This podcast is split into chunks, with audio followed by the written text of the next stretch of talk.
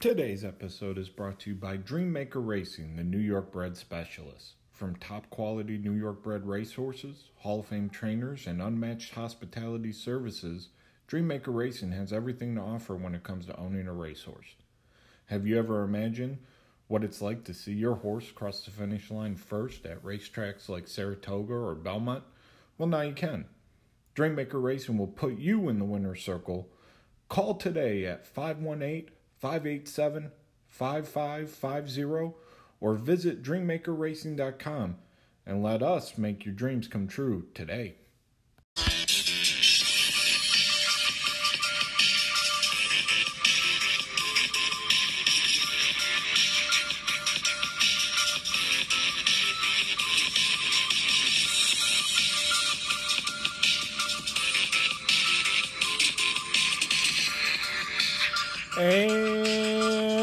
And pal. Welcome to another episode of the and Stew podcast. Uh, me and Peach, we did a real nice interview today uh, with Gino Buccola. Uh, he's a guy that's kind of doing um, somewhat of our format, uh, and he's doing it big. And he's a fun guy. He's he's out there putting out YouTube content. He's got his podcast. Um, he's well worth a download, a listen. Just you know, you'll hear him on this interview. He's just a, a awesome dude to vibe with. So hopefully you check him out. Uh, we plug him up front, so you'll you'll get his Twitter and he'll be uh, linked in when we send this out. A couple housekeeping notes before we get to the uh, interview with Gino uh, me and Peach, we're going to start trying to work back into a couple shows a week. Uh, he's prepping for his fantasy football podcast, which will be coming out um, possibly in another week or two. Uh, stay tuned for that. Uh, we're going to start deep deep diving some of these college football uh, conferences, uh, and and I'm I'm looking for I'm looking for people to join me and Peach as we deep dive some of these uh, conferences. So, got a few already lined up. Got a couple conferences that are kind of open. Um, so yeah, just uh, if if you're interested, drop us a line. Uh, outside of that, uh, oh, I can't forget uh, our weekly Friday uh, horse racing show that goes up. Um, I gave a little information. We're gonna we're gonna be giving that to our partner Andrew, who's taken uh, the reins on that thing and uh, turned it into quite something really fun. So we'll still be on it, but still be promoting it, still under the and Stew uh, network banner, just uh, giving him a little bit of more free reign to make it into what he wants it to be, which is uh, really what we're about here. Just working together, collaborating, and, you know, go do it, right? Uh, so, without further ado, Gino Buccola.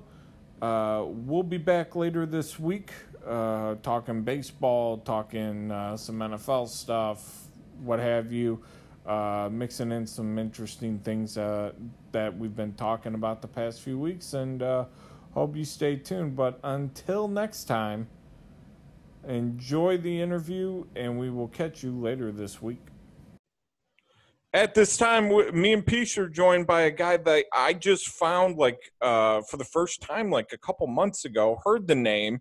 He's got a podcast called "That's What G Said." You can find him on the YouTubes on your Google machine, or or wherever you're getting this podcast. Gino Buccola. Hey, Gino. Thanks for coming on, man. Hey, fellas, I'm uh, happy to be here with you guys. Thanks for reaching out. Thanks. Looking forward to, to talking a little bit of everything with you. Can't wait. Thanks for coming on. Oh yeah, yeah. So um, I, I really loved uh, hearing from you. The one thing that I like to do, and, and with my show, is I try to be a jack of all trades. I try to be like variety show, one stop shop. You can get all your sports stuff, sports news, and then for me, I'm not just normal sports. You get, I really love wrestling and horse racing. My mom and dad met each other at the racetrack. We owned horses growing up. So I've been involved in horse racing my whole life. And my dad was a wrestling coach. Um, I used to have the black box at my house, so when I was a kid, I could watch all the pay per views. Everyone I watched, for, you know, from I hate you. 1987 all the way you. up. You just flip that little switch, that little button in the back, and boom, I got every WCW, WWF uh, at the time, you name it. So You got a treasure a- trove. yeah, it, it was nice. I've got a lot, of, a lot of information stored up there. You, So, you're Gino, a horrible that- person for you. Just you just made uh ten year old me really pissed off. yeah. So Gino, does that mean that you know how to wrestle too? Then You know You what? I grew right? I, when I rest, I wrestled from when I was five to when I was fourteen. When I was eight years old, I was third in the state at like Nice. forty at like forty pounds. but uh, yeah, I, I grew up wrestling, and then I actually played soccer and wrestled. And where where I am out here in Southern California, when you get into high school, those two sports are the I played baseball, basketball, football, soccer, wrestling. But the two sports I was the best at were soccer and and wrestling. And unfortunately, they're the same season. So you, you have to pick, uh, and you're in high school, you can't play the both of them. So I had to make a decision: was it going to be soccer? or Was it going to be wrestling? I ended up uh, picking soccer, which was a good decision. I, I was all league a couple times, and I was Hall of Fame at my high school, and it, it worked out really, really well. I had a great time doing it, but it was a bummer because um, my dad coached wrestling growing up. Um, he he wrestled his whole life, and his brothers did, so it was a big wrestling family. And I just kind of had to make that decision: am I going to be a soccer player or a wrestler? yeah, yeah. I played I played uh, soccer growing up as well. Um, had a lot of fun doing it. Um, but my downfall was I didn't really focus on it. I was like, yeah, I just play soccer because it's that type of season. Um, you know, usually usually in the in the spring. But like my main focus was hockey, baseball. You know, and I'm like, Yeah. I'm gonna make it in those sports. But I was actually way better at soccer, and I was, ended up being all league two, and and got all state honors in Michigan. And my naive, I was so naive. I was like, yeah, I don't really care about the sport. But now I'm like, damn it, probably should have focused on that a little bit. Yeah, it's. I, I was kind of the same way. I I really like baseball. I think most growing up, and and then and, and really and basketball too. I love I love basketball. Huge Laker fan. Just love love playing. Love watching You're, basketball. for for transparency's sake, you are a Cali guy. California, Southern California. I grew up um, in Pasadena, born right here in, in LA. So I've been right, you know, right next to the Dodgers, right next to the Lakers. I'm 10 minutes away from Santa Anita Racetrack. Um, now I, I live the last year or so. I'm in Long Beach with my girlfriend and my uh, eight month old son now. But um, Ain't nothing yeah, wrong with Long Beach. Long no, Beach Long Beach is a- great. It's great. So, and, and my parents are in Temple City, right there where I live forever. So we go up, we go up and see them a few times a week. So I'm, I'm still up uh, in that area all the time. But yeah, it, it was, it was a, a lot of fun because I was, I'm, I'm a maniac. I mean, you when you when you listen to some of my shows, you could tell I will go off shows sometimes that go four hours long, and we'll have you know five different uh, awesome. like subjects. This, this week alone, my two hour show was four hours. Uh, my my Tuesday show was four hours, and the show I'm going to do on Thursday night, we already have a like a three hour um, wrestling recap on WrestleMania 19 in the that's just waiting in the wings to post. So I I have to literally try to cut the rest of the show into about an hour's worth of stuff just so I don't throw a five hour podcast up there and overwhelm people. I, I was digging. I was digging the uh, '98 King of the Ring uh, kind of retrospective with Andrew Champagne, who is a guy I respect. You know, coming from that horse world. You know, he he knows what the hell he's doing. Uh, and and I want to kind of ask you a question too, because you have a, a a sponsor, somebody that you're you're promoting quite a bit uh, in Stable Duel. Yep.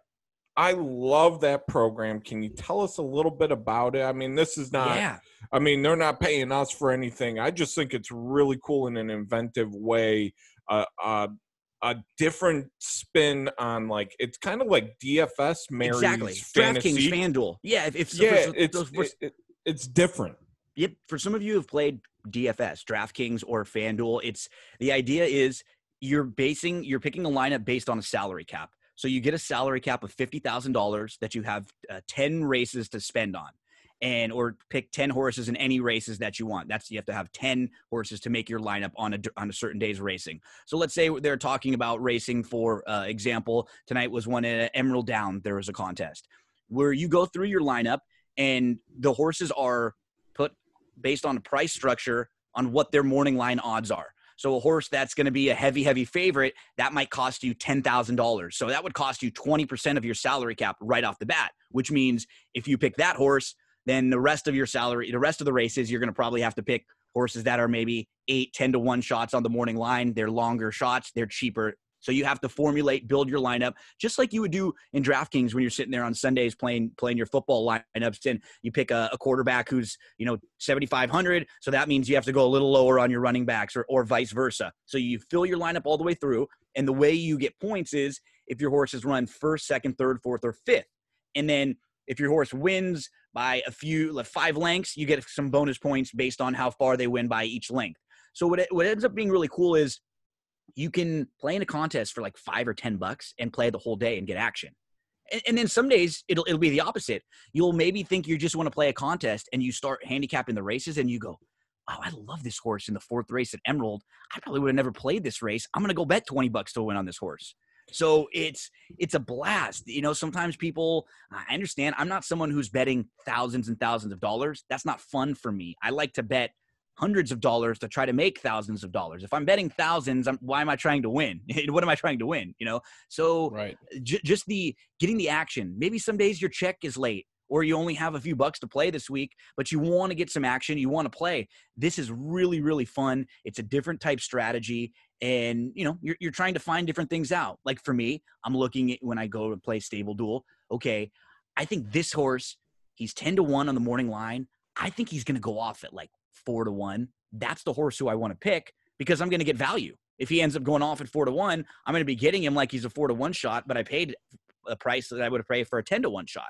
So you start developing all sorts of strategy and stuff. It is it is a blast.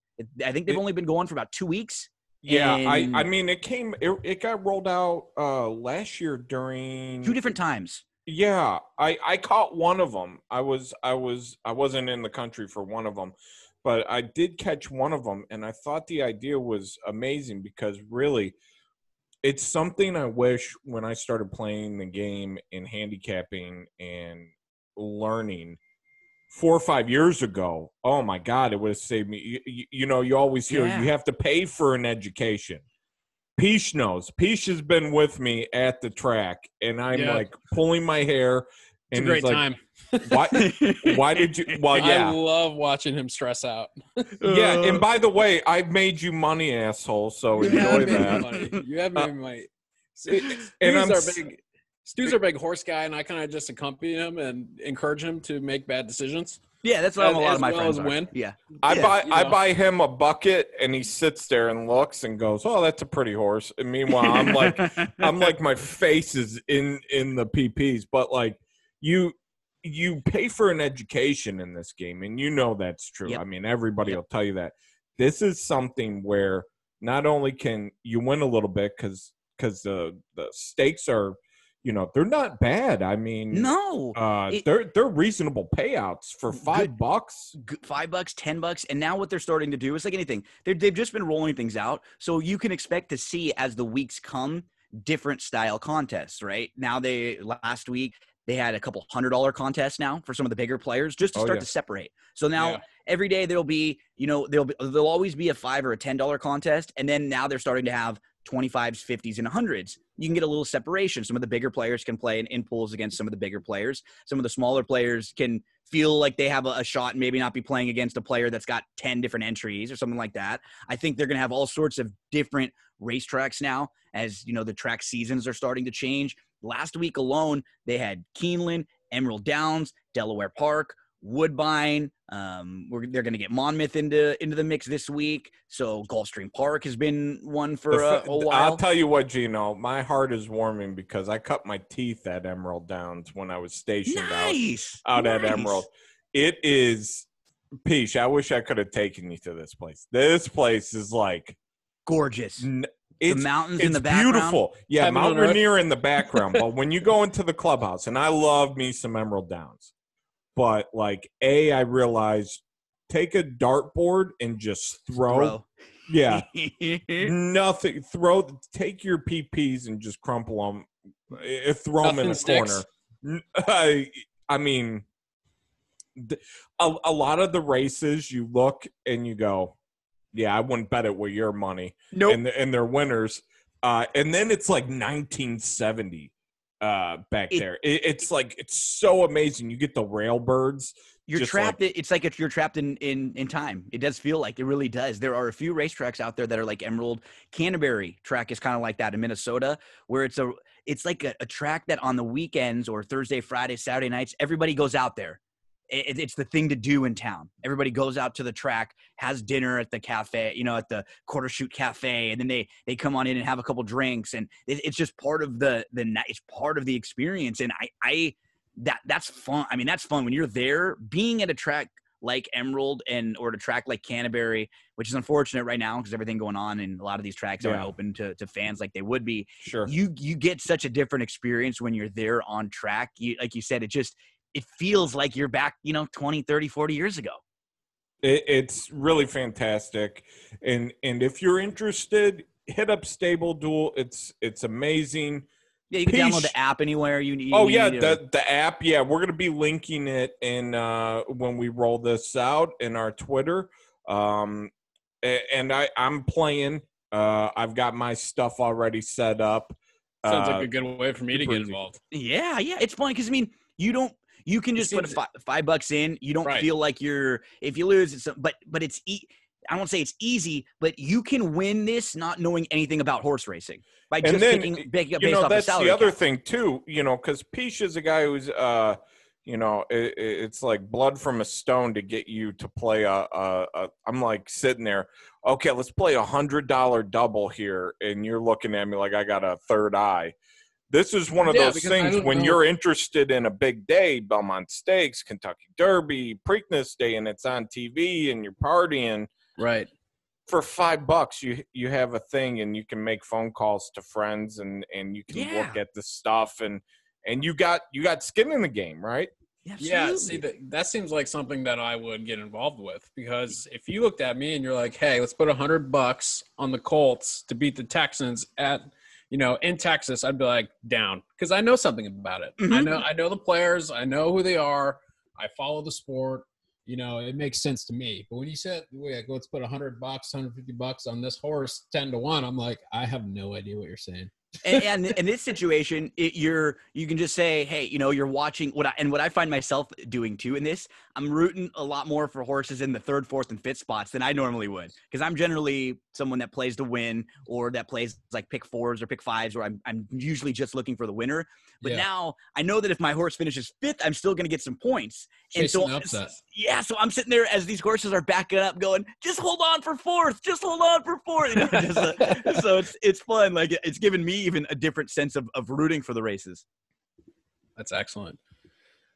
So, Gino, you mentioned you're a Lakers fan. How do you feel about the NBA restart? Oh, the if you if you're on Twitter uh, at uh, Bubble Life is a great follow. You get to see some of the, the players out there. It's, they're, they're like they're in their dorms. You know, it feels like they're either uh, high school or college kids. They're out having fun. They're they're playing. They're fishing. They're uh, they're playing cornhole and stuff out there. Um, I'm as a Laker fan. I'm very optimistic about this situation. I I think that they are led very very well by LeBron in here. And in this bubble situation, I probably wouldn't want to be a younger type team that doesn't have leaders. I feel like Totally. LeBron is a great, great. He he'll look around, and even guys like Dwight Howard, who's had a really good year for the Lakers, and um, you know, and Anthony Davis, he's going to lead also by example. I just feel like they have a group of guys and veterans that have been around. I don't, I don't think they're going to be ones that maybe get caught partying or or leaving the bubbles uh, or things like that. So I, I'm I'm very excited. And then just from a pure basketball standpoint, they are in a great spot with what they've done so far. The restart for them is mainly going to be, I think, trying to figure out what their rotation is going to be like now. Yeah. Just get Davis and LeBron on the floor for a minute. You're probably not going to see a whole lot of those guys, though. I'd be really surprised if we're seeing them playing 30 minutes a game. How do you feel about losing Bradley? So Bradley and and then now recently Rondo, uh, Yeah, just got Rondo. hurt too. Those He's those are the two. Veteran, he's got that Yeah. veteran presence. You know, he's he's no slouch. He's good defense. You know, he's he's, a great he's a great depth piece. So the Rondo piece doesn't bother me as much because I'm assuming that come playoff time, LeBron's going to be playing 40 minutes and the ball is going to be in his hand most of the time. So Yeah. the, the real where Rondo really serves is when LeBron needs his five minutes to take a to, to take a rest, to get a little breather, because that's when Rondo can can control the offense. He can run the offense. He can get the ball to Davis, and he can just kind of be that veteran presence on the floor with the second unit. Now, the Bradley one hurts a little bit because Bradley was playing his best basketball of the year. He was shooting incredible for the last month and a half or so. He was hitting everything from three. He was playing great defense. He was really he sure didn't do that in Detroit, but I digress. Keep going. yeah, he was he was setting a tone. Motivation, Stu. Yeah, yeah, and and I the, the real the real key. It's it's funny to say that uh, for a Lakers team that's led by LeBron, that's led by Anthony Davis, that has um you know guys like Dwight Howard and and players that names that we know and, and that we've become familiar with. There's going to be one guy who is going to be the real key to this team when they restart. His name is Alex Caruso, um, and he's a cult classic sort of hero for Laker fans. They love this guy. He was a G leaguer who has played his way into a full-time NBA contract in the last few years when things were not going good in Lakerland and and they were really struggling. He was one of those players that that a lot of the fans loved because he does not look like an athlete. The joke in the story No. about Alex Mhm. Caruso is that when he walked into the the camp at the Lakers camp for the first time, Luke Walton said, "I think you're lost."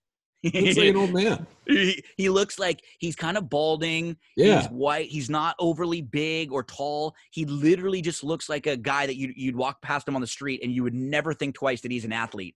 And the guy has springs. He can jump out of the building and he plays defense. He does all of the things right that you would want on the court. He just doesn't do anything incredible. He he's he's fundamental, plays really good defense. He'll hit the 3 for you. He can sort of run the offense, but but not really, which which makes him a great um, fit next to LeBron because he doesn't need the ball. He'll do all the things LeBron doesn't want to do.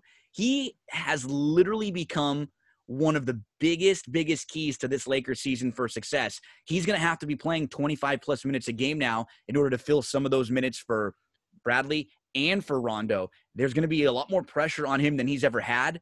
But I, if you follow the, the guy, if you watch him on social media, if you listen, he loves it. He's a funny guy. He's goofy. He is one of the best plus minuses in the league with LeBron. When those two guys are on the court together, they are as good as any pair of basketball players in the league, which is, is pretty crazy to say. Yeah, I agree with you. I think Caruso is going to be the X factor for the Lakers because you know LeBron's going to show up. Obviously, he's one he's one of the best to play all time, if not the best, arguably. Um, AD and Caruso's character, I love that he's balding all over and he still keeps what hair he has left. Yeah. I mean, yeah, that's intimidation itself. it is. It It's is. like I'm I'm I'm here to play basketball. I don't care how I look.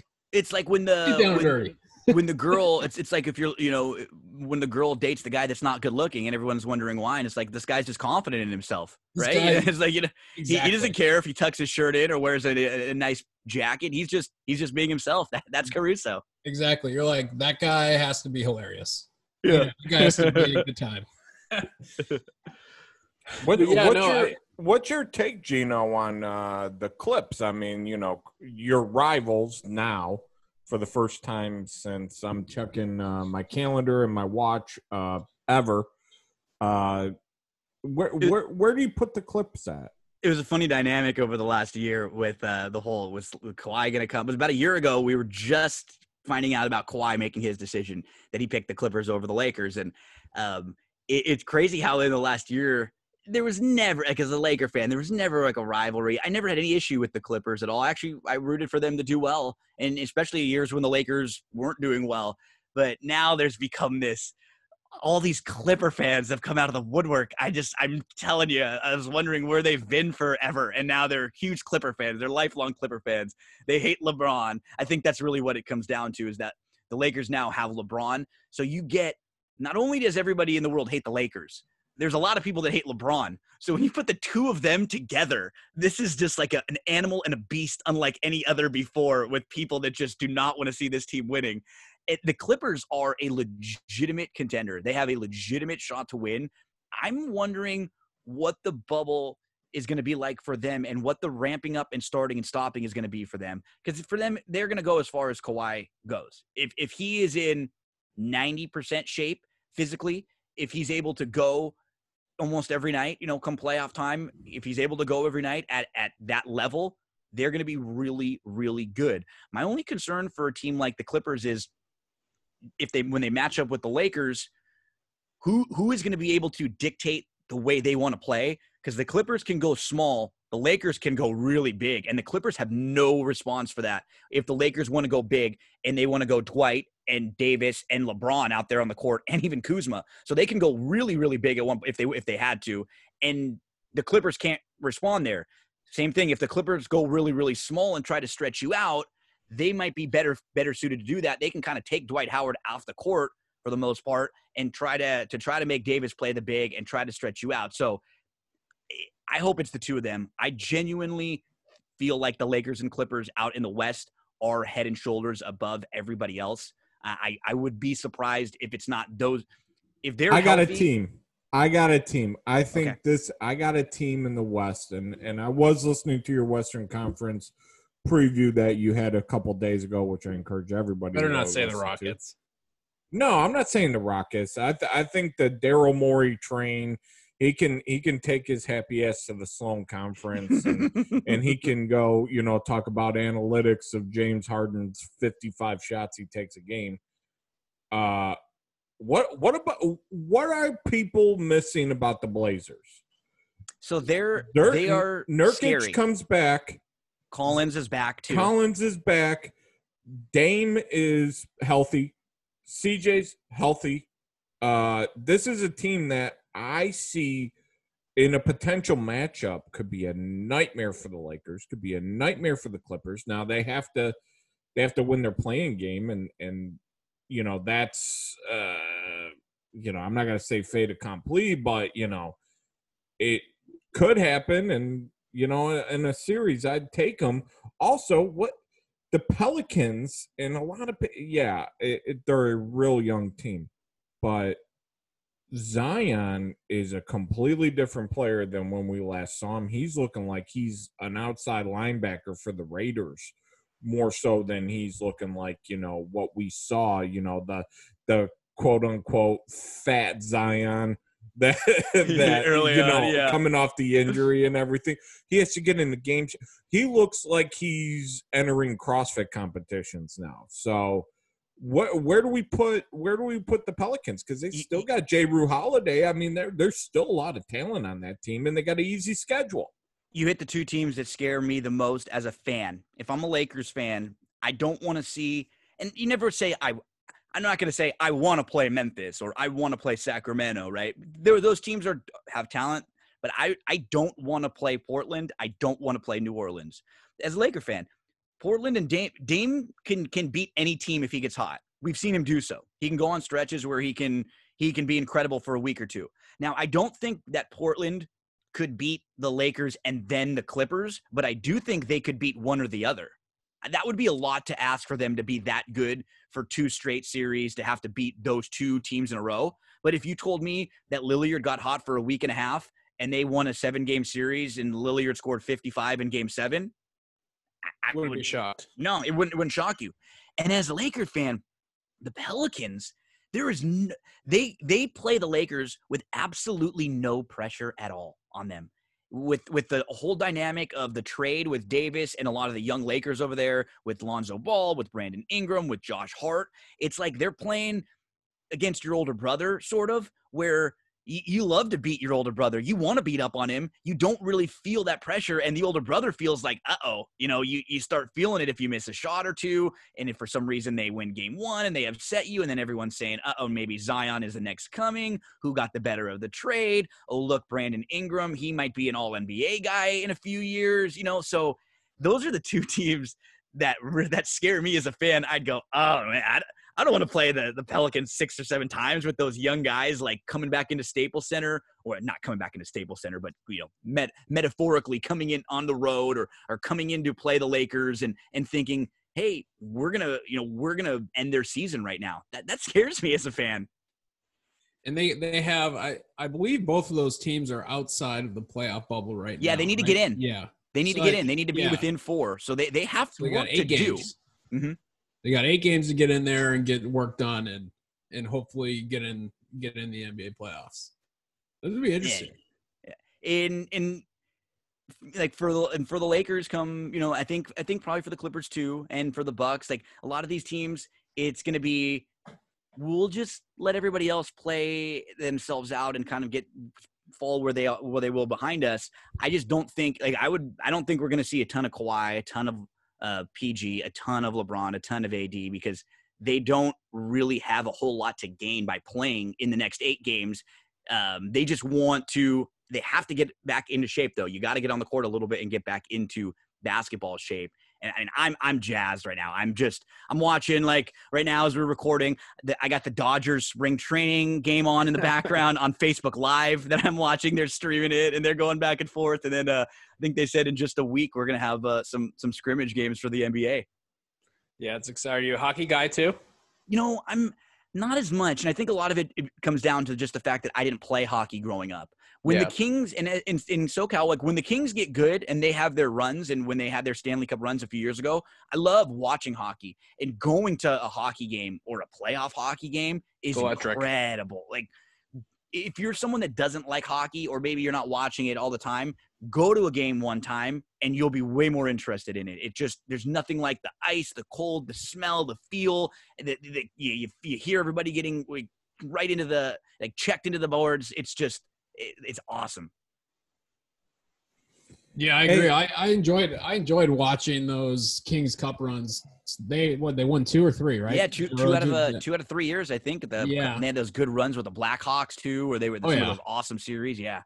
Stu and I are Red Wing fans, so we're a little down in the dumps right now. But we've uh, we've enjoyed our run, and now we're just rebuilding. But mm-hmm. Yeah, I remember when the the Blackhawks and the Kings were were switching off every other year, mm-hmm. like the first five years of the 2010s. But yeah, yeah, like you said, the atmosphere is electric. Uh, the smell, the the just you know drinking beer, fights, the elite level of play, fast. It's it's just it's an incredible atmosphere. I can't wait for the NHL playoffs. Um, I don't know if they'll pump. I th- I imagine they're gonna pump music in. I don't know about you, but I I love when I I love when they're pumping music in and for the crowd noise. You know, you have. I think you have to you have, have to. well, we, and we've seen it in wrestling too, right? Even in in it's even if there's just a few people in the crowd, it it's way different than when there's nobody in the crowd. That doesn't that just doesn't feel good. And, and it's I'm, way different when uh, you're not making anybody wear masks and a COVID yeah. outbreak allegedly yeah. happens. Yeah, allegedly. Yeah. No, allegedly, allegedly, according to Dave Meltzer. Allegedly, um, yeah. So it, it's it, yeah, it's not. I like the the the noise. I want the sound pumped in. I I want it, and because can can you imagine in basketball we're gonna be hearing the sneakers yeah, you know, are we just going to be hearing the up and down the court? I don't. Speaking I, of that, they just had they just had that. Um, I, I forget the tournament it's called. Was it a TBT tournament? You know what I'm talking yeah, about? Yeah, yeah, That yeah. happen. Wait, that happens every year. The TBT. I know, but they like did Ohio State. Yeah, but the, uh, like I don't support it because Ohio State always fields like an alumni team that's always really good. but it's just it's just good to see that a like league a or like a tournament, a model, yes. mm-hmm. a, that doesn't have the resources like the NBA pull something off like that. Yeah, that's, it gives you a little bit of good. hope that something can maybe make it through. Yeah. Yeah. Hey, uh, you know, I wanted to kind of switch topics a little bit because we were talking about, you know, some NBA and, and horse racing, a little bit of NHL. But at the beginning, you know, I'm a wrestling nerd. Uh, I was at the first AEW show here uh, out here in DC. Nice. Um, and I'm I'm a huge mark. Mark doesn't understand that term, but he actually is a mark too. He's a mark for Jim Harbaugh. He's a mark, right? I, I'm I a, love Michigan, Jim Harbaugh. yeah, I, I'm a mark too, and you know, we I read the Observer and eh, Keller and and all that stuff. And my, Mike, you're doing some big stuff, rewatching things. I want to talk just vaguely. I'm not going to go into you know uh, reviews of Monday Night Raw, but like it, it, in like a kind of a State of the Union address. Uh, what where is wrestling now? Because we we grew up, all of us grew up on like Stone Cold, The Rock, Attitude Era, yep. uh, NWO, all that good stuff, and now, now we're in a world where it's, uh, you know, to quote Matt Hardy, spot monkeys, Uh, you know, it's slapping the leg. We have Jim Cornette out there. We have a lot less viewership. We have a lot more things out there. Uh, where are you when it comes to the state of everything today?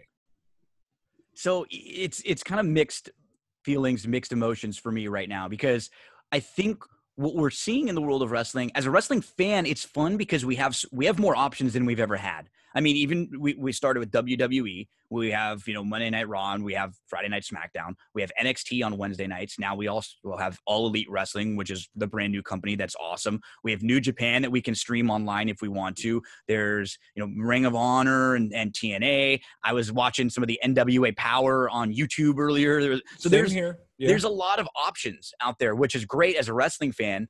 It's sort of a wrestling boom.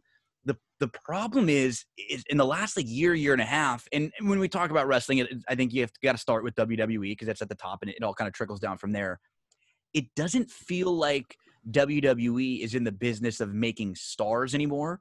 Uh, they're in Oh, the 100% they're in the agree. I'm business so of- happy you said that. of promoting the WWE. The WWE is the star.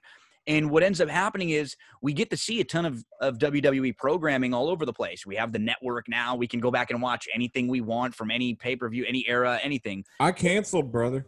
We don't, yeah, we just, we don't have a, everything is, they don't treat anybody like they're a big deal. They treat everybody like they're kind of on the same playing level. And it's a you win one week and then you lose the next week. And you win one week and then you lose the next week. And it's just back and forth. They call it the 50 50 booking. You just don't ever feel like anybody's a big star anymore.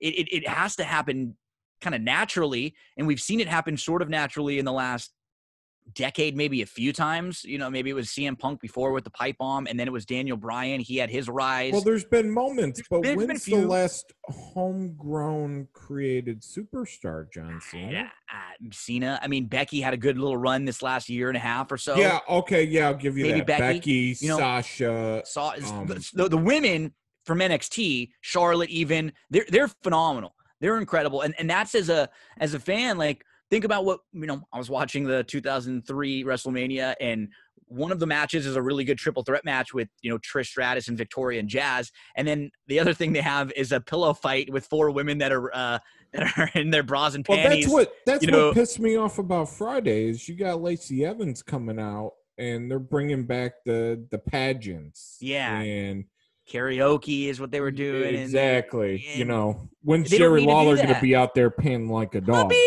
Puppies, yeah, screaming for uh, it's just so Peace remembers. Peace remembers. yeah. I do. He he was a ten year old exploring his body at during those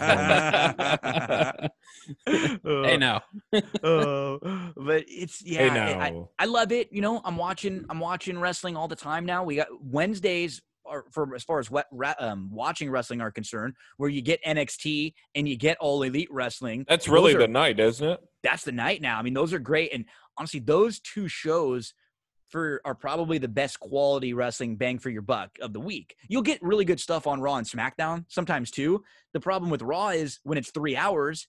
If they can, if you could maybe pick out 45 minutes or an hour's worth of important or good stuff, and it feels like there's an hour, an hour and a half, two hours of of just kind of filler sometimes. And um, and then you, you add that onto the fact that right now we're in the middle of this pandemic where we don't have full stadiums, we don't have full crowds. Some of these wrestlers, I mean, perfect example, like All Elite Wrestling, they had to postpone their title match a few weeks because of Jon Moxley, because his wife tested positive for coronavirus, Renee Young, who was a, a member of the WWE broadcast staff.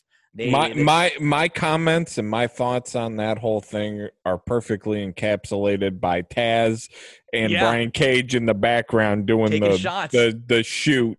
Yeah. because it, when you run sloppy shops, that's what uh, happens.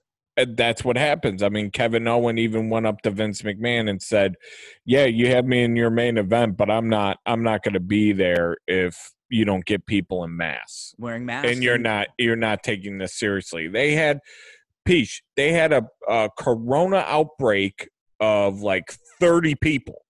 There's only like 50 in the building. Like Yeah. like it, it's it's like bare minimum essential personnel and you're you're having these outbreaks because a nobody was wearing masks b nobody was uh you know staying six feet apart or whatever.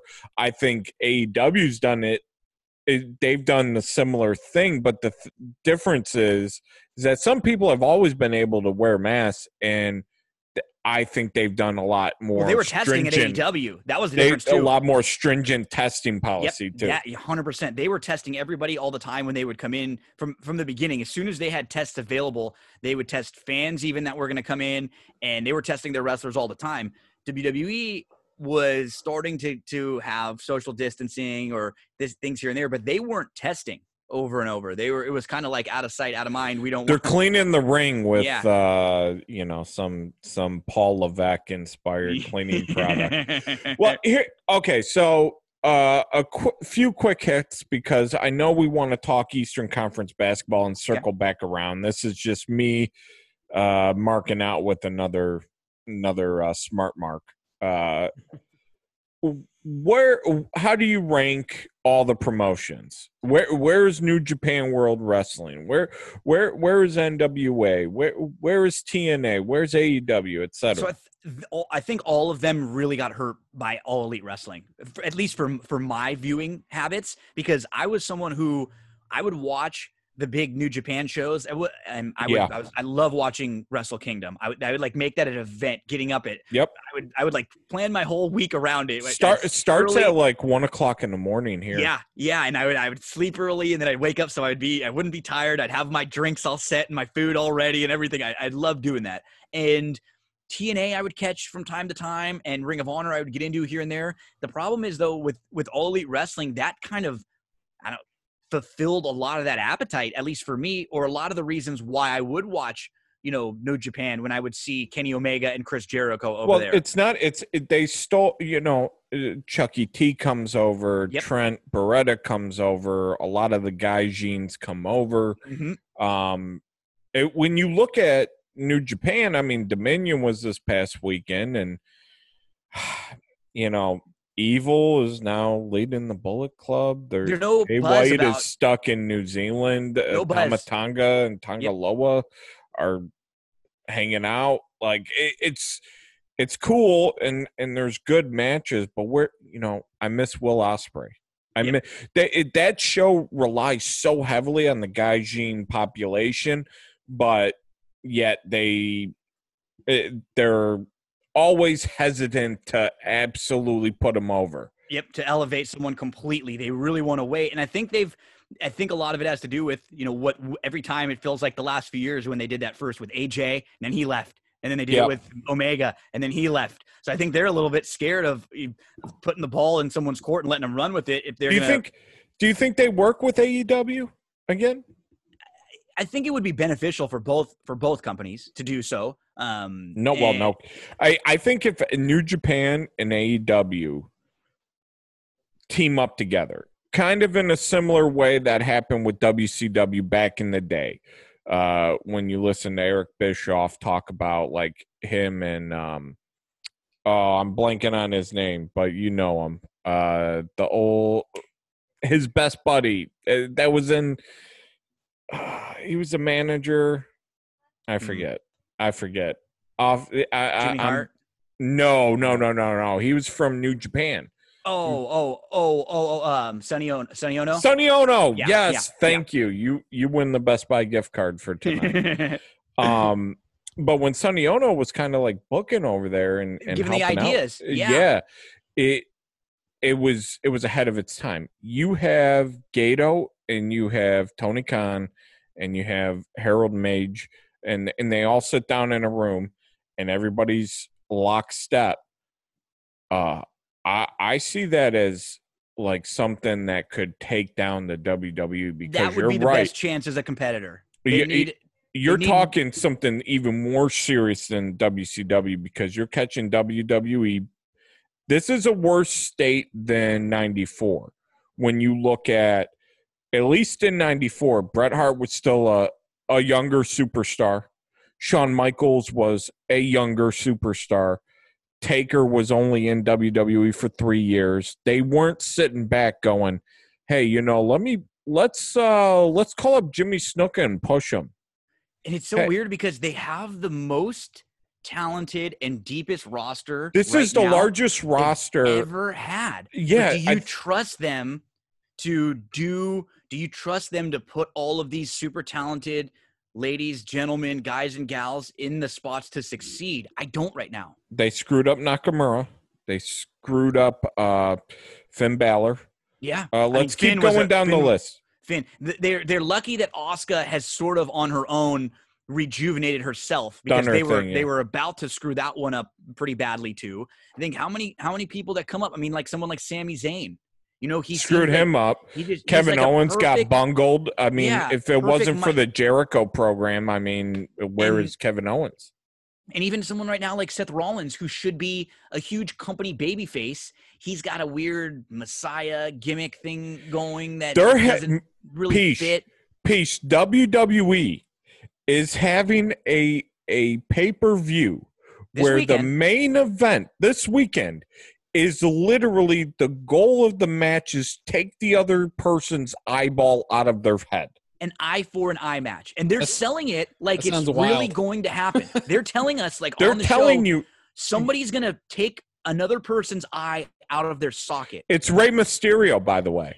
Dude, That's Stereo? God. yeah, Mysterio Rollins. So I'm, I will say, Peach. What is your what- take on that? Yeah, I mean, you used to be a friend uh, I- to I- wrestling. You I, like I watched wrestling in the 90s. I loved the NWO Wolfpack.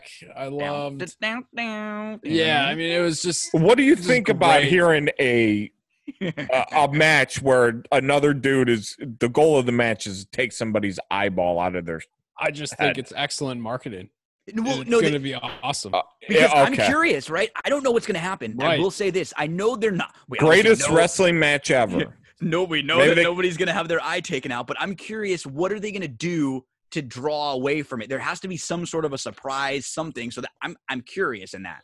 Right. There's got to, yeah, yeah, you're right. There's got to be, right when the guy's about to get his eye taken out, something's got to happen. Yep, yep. To, to be like, oh, we can't do Undertaker that. comes Light back. goes out. Call up here's the Undertaker, CM yeah. Punk Yeah. or whatever it is. Yeah, Yeah. Uh, you know, last question before we get back to basketball, Gino, and and you know, I think for me, you know, in all transparency, I I'm like you. It was New Japan was my jam. Uh, then the Elite leaves. AEW starts. I bought in. I was at the first taping. Um, that show excites me uh it, being able to watch it with my with my three year old we he was like in awe. People jumping around and it's certainly a lot different than me watching wwf superstars and uh mr perfect versus you know uh bastion booger or something. Yeah. um it's a lot different. But i think this program and it it, it harkens back to like wcw when i enjoyed it which is 95 96 and the can't there's some campy elements there's some cruiserweight elements where eh, you get superstars in there too and then it's also very much like you it's just different Whereas WWE, and this is going to be my final question WWE is, I mean, Raw got its lowest rating ever this week. And I'm not blaming that on the quarantine. I'm not blaming that on No, because things were going this way before that.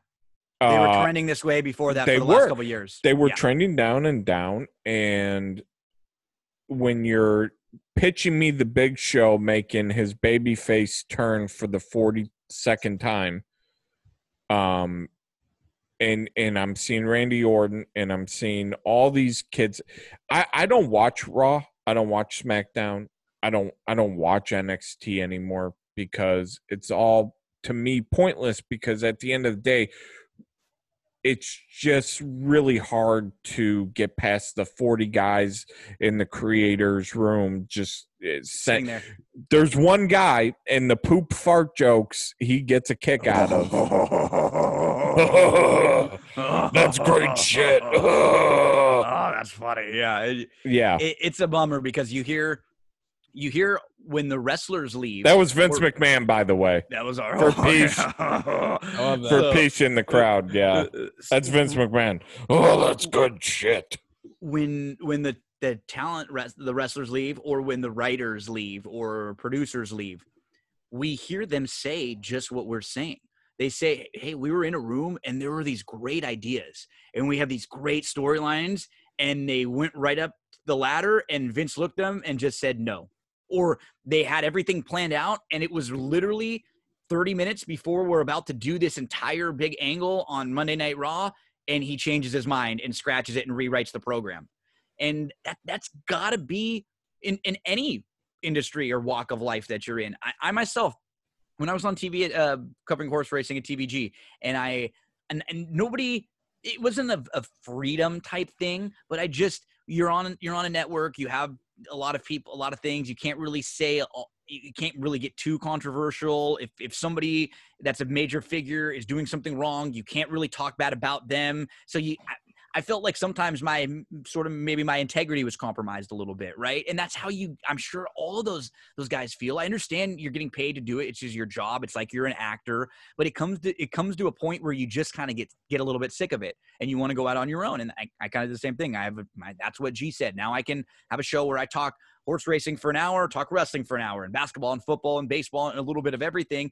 And if there's someone in horse racing that deserves to be, you know, kind of criticized or critiqued, I can do that. There's someone that deserves to be praised, I can do that. I, I, I feel for a lot of these wrestlers and talented ladies and gentlemen in WWE right now.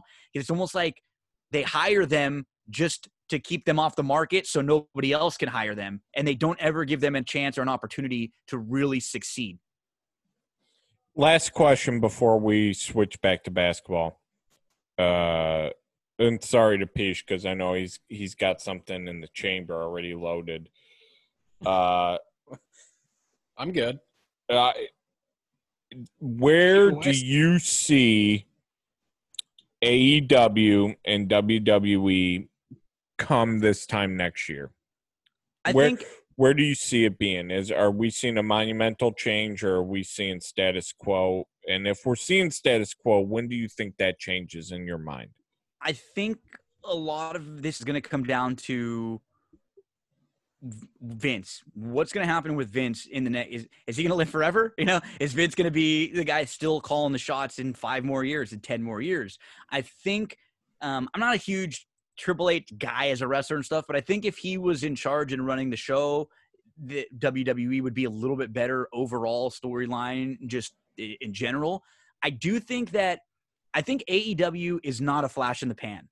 I don't know if they're going to ever be able to catch up to where they're on even terms with WWE or make a dent in the numbers or get up to the million and a half, two million viewers. But I don't think there's some they'll be around next year. There's enough people following them. There's enough people that are interested. They the, the TV companies that have worked with them like them. They get a really good social media buzz. I just I, I need to see from them. I need to see MJF, Jungle Boy, Darby Allin, um, uh, all all of these prospects that look like they could be the next string of of main, eventers. They all need to take that step, just like we were talking about with WWE. They have to cultivate this next group. I look at at, at some of the wrestlers like I, those guys I just mentioned. I mean, I love MJF. I love Jungle Boy. I absolutely love Darby Allin. I think he's a future star in the making. Orange Cassidy is already a star right now. If those guys can continue to grow and develop with another year of being on TV each and every week and their confidence continues to rise, then you're looking at a rogue maybe group who could compete down the line. You know, you have a group of five or six guys now that are maybe as good as and that could be a 5 year down the line thing, but I think right now their biggest their biggest um goal has to be this next group, those young guys, let's really build them up over the next year and make them feel like stars. All right, Gino. I mistakenly forgot to ask you about the Eastern Conference when we were talking about the NBA. As a Lakers fan, you your Lakers get to the finals. Who are you most nervous to face? Is it the Bucks alone because they're the best team and they have arguably one of the biggest stars in the league? Um, I still think LeBron James is the the best in the league. I think it's ridiculous how he doesn't win MVPs. All the And a time. side note, I think Mi- Michael Jordan was very good too. But I mean, you know, I mean, like honestly, the overall, you know what I mean? The- yeah, he's the best player every year. He should be Yeah, winning every- it every year. every year. But uh, do you fear the Bucks? Do you think Boston has a shot? The 76ers, who I Okay, think I was I was really high on the 76ers at the beginning of the year.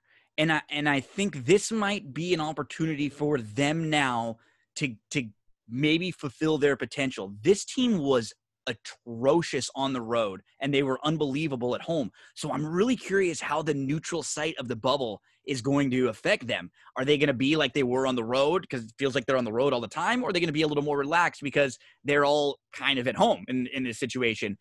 I, I'm going to give them. I would give them a shot.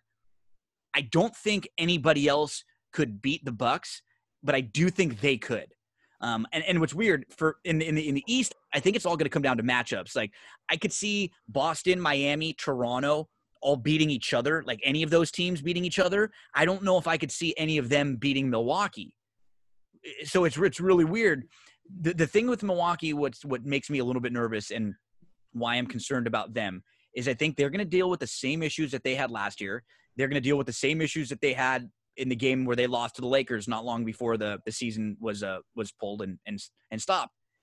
If Giannis isn't making free throws or he's not making a couple threes or his perimeter jumper, they're an easy team to kind of to defend. yeah. You just sag a little bit back off of Giannis. You make the other guys beat you. You make the Bledsoes and you make the Middletons and you make the Brook Lopez's hit their shots. If they don't, they're going to lose. That's so and- true. If, I, I, if Middleton or Bledsoe does not step up, I, I have- disagree. You you got these guys. Eh, you're also double teaming Giannis. I- I mean, every time he gets the ball, he's getting he's getting like the double or the one and a half team.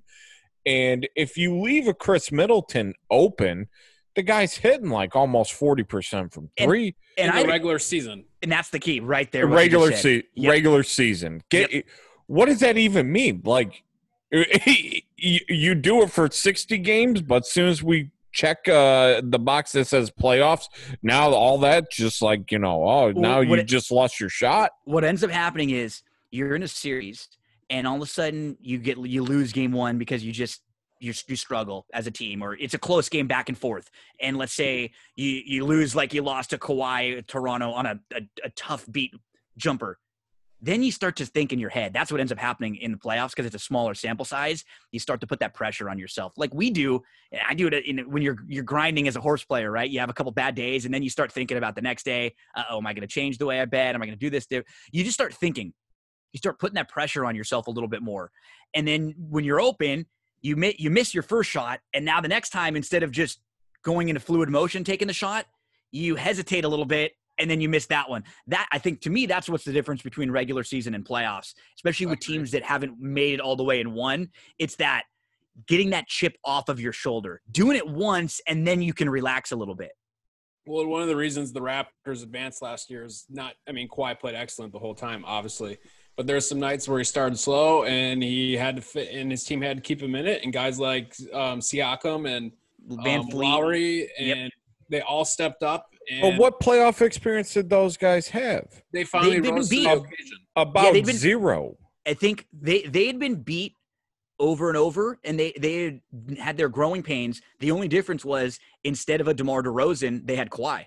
They had Right. the Yeah, guy but- that could but- close. And to that point, Ka- if Kawhi doesn't turn around in the corner against the Sixers and hit a miraculous shot, we're not talking about it. You're right, isn't it? Isn't it crazy how it all comes down to one play like that of, of Exactly. and how everything changes in history? My th- my thing with the Bucks, Gino, is is really like this is a team that last year should have been further than they were. they sh- They got this- the experience. They this should be again this year. They have no excuses this year. They they are definitely head and shoulders better than every other team in the East. I haven't told Paige this. I'm gonna I'm gonna just bust this question out to you guys before we start looking at the Celtics, and and I think uh, the Stool Presidentes up in Boston will you know they deserve an extra little chat here, but is we just saw the Mahomes contract. Giannis, in my mind, is worth a Mahomes type contract. I agree. I agree. Peach, what do you think? I, I agree. I just don't think he's going to be willing to sign a contract like that in Milwaukee if they don't win this year. This this and this is this is such a for Milwaukee the way this season ended up with now with the the bubble because this this is screwed for them. Any team that doesn't I mean, we, we look at what's going to happen now in, the, in this little bubble as sort of an asterisk. I, I still think whoever wins is the deserving champ. But if for some reason Milwaukee doesn't, and now all of a sudden there's going to be all this pressure on their organization after they had this incredible year, and then the you know the virus kind of threw everything into in, into a big hiccup. They're in a bad spot. They're yeah, and, but and, but uh, to Peach's point, I I think I would say like this isn't this isn't LeBron in the first iteration with the Cavs where they're sitting there going, "Hey, here's Delonte West." yeah. Hey, here's uh, the corpse of Udonis Haslam. Here you go. They've tried. They've tried to go out. They've and, tried, and they've made some really. They've made uh, positive draft moves, positive trade moves, positive free agency moves, and I think Giannis is cool. I mean, he's Greek. He's not trying to live in New York City. I mean, he's he's chilling out in Milwaukee. It's it's so amazing because we just um, it all really comes down to these guys individually, right? We we think we project, but we just never. I mean, think about someone like Kawhi, right? I mean, did we ever think Kawhi was going to leave the Spurs? Never. I thought he would be a Spur lifer and never talk. you know what I mean? It's like we never heard anything weird. And then wait, wait, sudden, wait. Can I do my uh, Kawhi laugh? Please. Uh, That's pretty good. That's pretty good. Good. That's good. So I just and even someone like Anthony Davis, you know, I don't, I didn't, I didn't expect him sort of demanding and pushing his way out of uh, out of New Orleans. and there Um, was no tampering. There was no tampering none with that. whatsoever. There was None. clean, clean as a whistle. You know, you already Clean you already have you already have the Warriors tampering with, With Giannis. Giannis. yeah. Allegedly.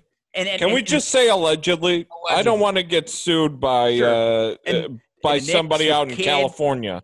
That's why the Lakers went and Oakland. hired Jason Kidd, and they brought in uh, Giannis's brother to play on the La- on the This is uh, allegedly. This is all alleged. All these things are alleged, my Alleged. friends. Yeah. alleged. But yeah, I, no, got, I got a story about an ostrich that's alleged too, Gino. Gino, what's your thoughts on the Warriors? Do you hate them?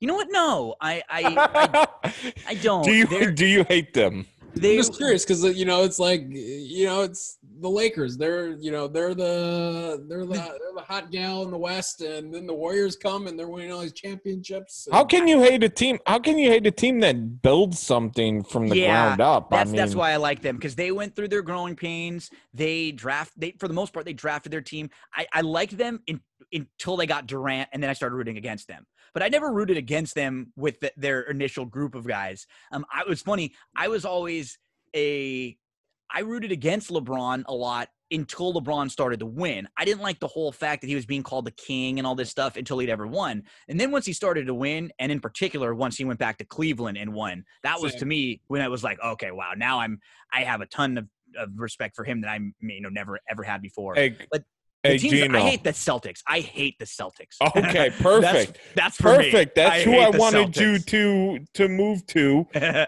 give us your thoughts on uh because me and Peach got into a little bit of a heated argument earlier today about the wasn't heated, It was a Celtics. discussion.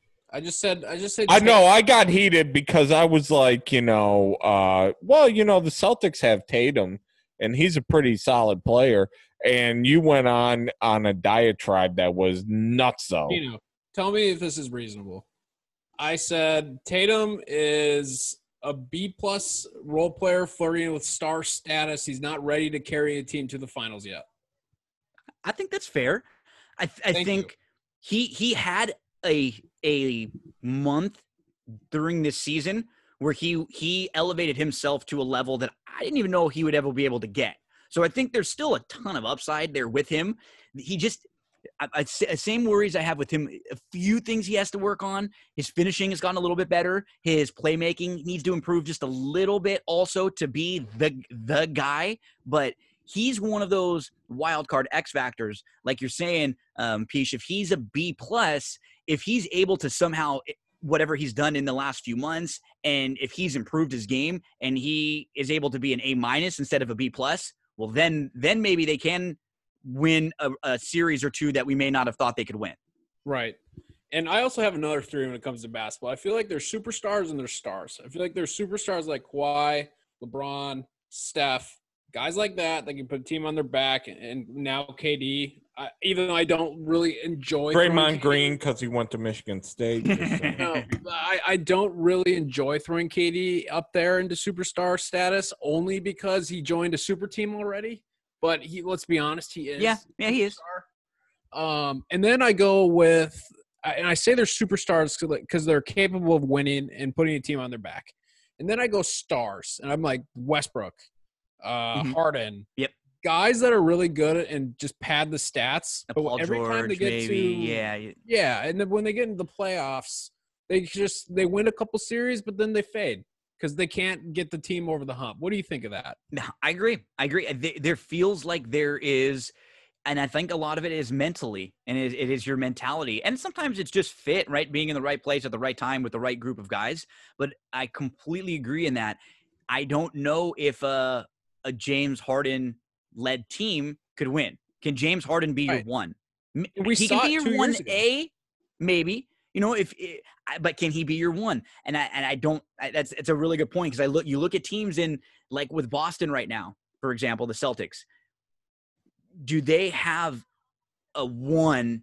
No. Is it going to be a Kemba? Is it going to be Tatum? Is it Brown? Did they have somebody night in, night out? I don't know if it's there yet. And maybe in two years it's Tatum, and then maybe in two years they've got a, a combination of a Tatum and and then you have Kemba and Brown as your sort of your two and your three, and then that makes the team much different. But yep. Tatum's got to prove it, just like we're, we're asking with Giannis too, right? Right. He's got to prove it. Tatum's still behind Giannis, obviously, with what he's got to do, but he's got to prove he can get to the next level. Giannis is at the next level now. Now he's just got one more box to check. I can do it in the playoffs.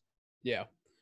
Yeah, no, I, I just I've always thought that, and we saw that two years ago with uh, or three or two or three years, I'm not sure, but when uh, the Warriors went up on not the Warriors, I'm sorry, when the Rockets, Rockets. went up on the Warriors three, three to two. one, Chris Paul got two, yeah, yep. and then they lost three straight games, and then Game Seven, Harden was like five of thirty. He he's had series too where one of the series where they were playing the Clippers and it, it, the Clippers were going to win, and and the Rockets go on this insane run while Harden's on the bench, and they end up winning. He wasn't even playing. It was with Josh Smith was out there, and um, so yeah, I I I, I got to see it from Harden before I can believe it. Totally agree. There's analytics, which is nice, but then there gets to a certain point where you need analytics to take. Got to use the eye test. You got to use a yep. little bit of both, right? Yep. Yep. yep. All right. Hey, Gino, well, we we're gonna be uh, wrapping up here shortly as we uh, turn into the final stretch. Again, please check out that's what G said. Uh, it, it's on YouTube. It's wherever you're uh, getting your podcast. Fire up your Google machine. This guy's awesome. We've really enjoyed tonight. Before we let you go, though, and, and I'm gonna I'm gonna let you savor on this because if you want to pick uh, the Lakers, if it, it, you know versus who, or if you want to change that pick for the NBA Finals, I want you to give it. Peace in your mind, where are you going NBA Finals? I'll follow and I'll I'll leave the cleanup spot for Mr. Gino. I'm going Lakers, Bucks. Ah, uh, I wasn't ready for this. Uh, I'm ready when if I, you want me to go first. I I am going. I am going. Uh, Clippers, Bucks. I'm going to go Lakers, Sixers. But since I'm a Laker fan, I'll give you one other team in the West that I think is going to to play really well, and they might have an opportunity to maybe upset the Clippers or win a couple series. That's the Dallas Mavericks. I think with health with a healthy Luka, with a healthy I Porzingis, They have a great plus minus. They've dealt with some injuries. When they're good and they win, Porzingis. they are really, really good. So give Dallas a look. If they're able to get a six seed, I would like I would rank Dallas maybe as my third team in the West behind the Lakers and Clippers. Uh, Honestly, I think they could beat Denver. I think they could beat Oklahoma. I think they could beat um, you know a lot of those teams in that range right there that are going to be in the three through seven. Um, so Dallas is kind of the sneaky team for me. If it's not the Lakers, then maybe Dallas has an upset shot. I like well, that catch dark. Gino, catch Gino Buccola on Shark Tank uh, this Friday. uh, it'll be fun times. He's Being pitching cubes. some great ideas. I do love I do love Mark Cuban. me too. I love him. I do. Hey He's- Gino, real quick, rapid fire. Do you think there's gonna be college football? I don't. I don't know how they could. Um, my sister works over at USC. She's in part of the athletic department. I, I keep my fingers crossed. I hope so. I, I would love to. I just I, everything I'm seeing and reading. I, I just I, I don't know. It doesn't seem good. What about foot? What about NFL? I think NFL's got a better shot because I think they they don't really care about their players as much right now. All joking aside, they money wise, I think they'll push through. They have big rosters, or they could bring players in. I could see them saying someone's got the virus and bring another lineman in to to fill. So I think the money for the for the pro game might speak a little bit more than it would for the college game. Do we get through all these bubbles? I think the basketball bubble has the best opportunity because they don't have as much to do. Baseball's got a full season, even though it's only 60 games. Basketball feels like a few weeks we're going to cut out a bunch of teams already that are going to be eliminated. And then another round of playoffs, a bunch of teams are going to be eliminated. So I think they have the best opportunity, seemingly just needing to finish a season. Gino Buccola, everybody. He's the man. At, you heard at- it. You heard it there. at, it's at it's Gino B. Love it, guys. Love talking with you. It's Anytime me, need Gino B. It's it's, me, Gino Gino, B. B. And the, the the show you mentioned it a few times. You gave me my plugs. That's what G said is the podcast. You can download and subscribe anywhere you get your podcasts. And I'm subscribed. I hope I hope everybody else is because your show, like you said at the up top, it's it's a hodgepodge, and you give uh, what I love is you give the marks. So like Yep. maybe I'm not interested in playing skip around. Yeah. Canterbury, but I'm interested in uh, Emerald. Uh, I'm interested in your recap of uh, AEW, NXT.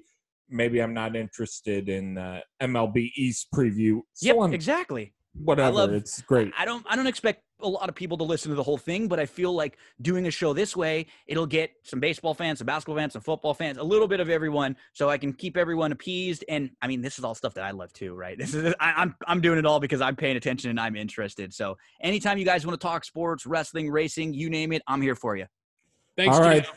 Thank you, Gino. You guys have a, a great night, and uh, we will see you next time on the Patient Stew podcast.